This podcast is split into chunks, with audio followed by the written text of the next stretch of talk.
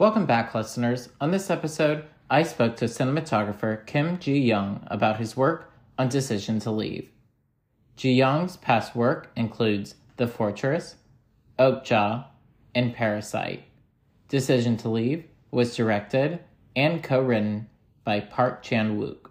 I love Decision to Leave. It has been one of my favorite um, films of the year. And I mean, that last shot is still sticking with me um, probably two months after seeing this project. Um, so I just, I, I want to congratulate you on that. And I just, I want to know what it what it's like to be getting so much recognition for this particular project. Yeah, the last shot of the film, I like it. That's my one of my favorite shot of the film. But I we, we didn't really plan to shoot it that way.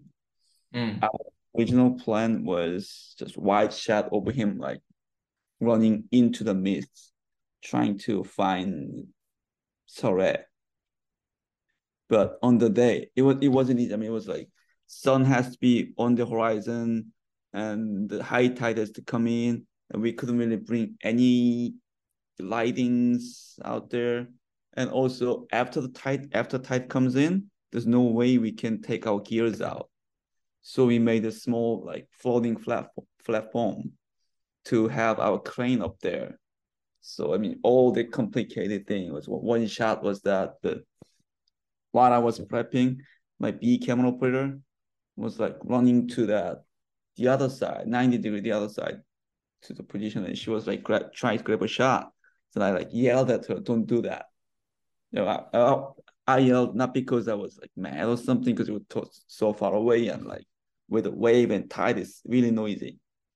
So I mm. told her not to, but she didn't hear me and she just did a shot with like second team rehearsal with like our stand-in and Chan-wook saw it and he was like, yeah, we might have, since we said it, we might as well shoot it.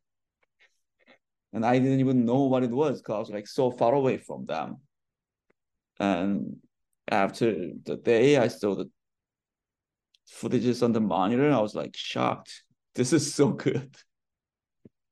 So this just happened by one of my crew members. And these things happen, I think, because we were I mean, working in Korean film industry is there's a little difference between here and there. Is like we actually, especially with Park Chan-wook's film, we send out everything, the script and like entire storyboards, so they know every crew member who reads it knows what we like trying to achieve. Mm. They kind of like they're like they're not just working there; they just know what we do and they just try to get it, not just like manually. I think that's why that kind of shot happened. Mm. I mean, and, every, pretty much whole film was like shot, like shot by shot with by storyboard with both oh. everything. Yeah, I can only imagine. Um, and I mean, were there you just uh sort of you guys all were in the same page of this project. I mean, what did you want people to get out of this project? And what do you what did you want people to take away from it? You mean the audience? Yeah the audience. Well you, you don't you don't really want to define it you know what i mean there are like so many feelings and so many so many emotions you emotions you have about this film like not can really uh, like every time is different. You watch it first time, second time, third time, and you can find something new, something we kind of hide underneath it. So I don't want to say it out loud what you we want you to take what it is. So I don't I, I appreciate that. No, I think that I think that's a perfect answer. Um, but like that unexpected, I mean, now knowing that it was unexpected to get that shot, I mean, were there any other sort of just special nuggets that sort of happened along the way during this project? I mean, obviously there was a lot of preparation that went into this storyboard, but were there any sort of un, more unexpected shots like that that made it into the final cut of the film? The, the, the last shot of the film is like hmm. the big one, and then there's a little little improvisation or like you, you you always find something better than you thought in the office when you do storyboards. So I mean can't really pick one, but they're like a little bit of it like pretty much every day. But now if you ever get a chance to read the storyboard, it's like more than 80% is just from the story but from the book is quite same mm. because we spend so much time to make like perfect storyboard mm. that works. But uh, i can't really think of anything. I mean there, there should be something. I mean like you go to the ocean and you go to the up in the mountain. I mean and every day is like that's not something there there are something you didn't really expect mm. so but I can't really think of anything right now. I'm sorry. No, that's fine. There must be, there must be some, but no, it, it's completely fine. And I mean, what was it like working with um, Park Chan Wook? Yeah, like I told you, I mean, we prepped a lot together. I mean, when you when you start to prep with the director, you, especially when you spend like so much time to make storyboard, I mean, get to talk a lot. You don't really like come in the morning and just straight down to work. So we start with like talking about the old film we liked, like Antonioni and Hitchcock's, and we also talked about uh, Visconti and many directors. So those old classical film was our references. We didn't really have like specific reference, but we talked a lot about like old-fashioned way of making film. Although we didn't really make it in old-fashioned way, but we had that in mind too. This we want this film to look like old-fashioned classical films. Hmm. I think we kind of had it. Yeah. And can you go into a bit more of the preparation process and what that just looked like from sort of start to finish?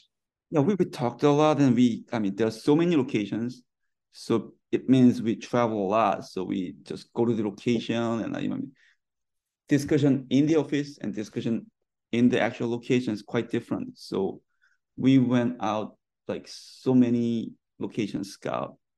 So we just once again we talked we took some photos and we, we talk about it. Not necessarily like with a few not actual like frame up for the shot. We just took some photos that in, interest us and talked about it.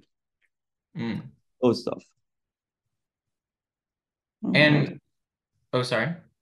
And I think that was it. Oh, we, we did like all the technical tests too, like lenses. I mean, she want he's he's like big fan of anamorphic lens, so we tested a lot of anamorphic lenses, and we found one for the show, which is Cooke anamorphic which mm. I'm once again using it for this TV show.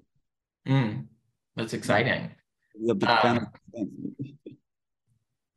and what were were what were some of the challenges on this project that you haven't faced on um, on your past projects?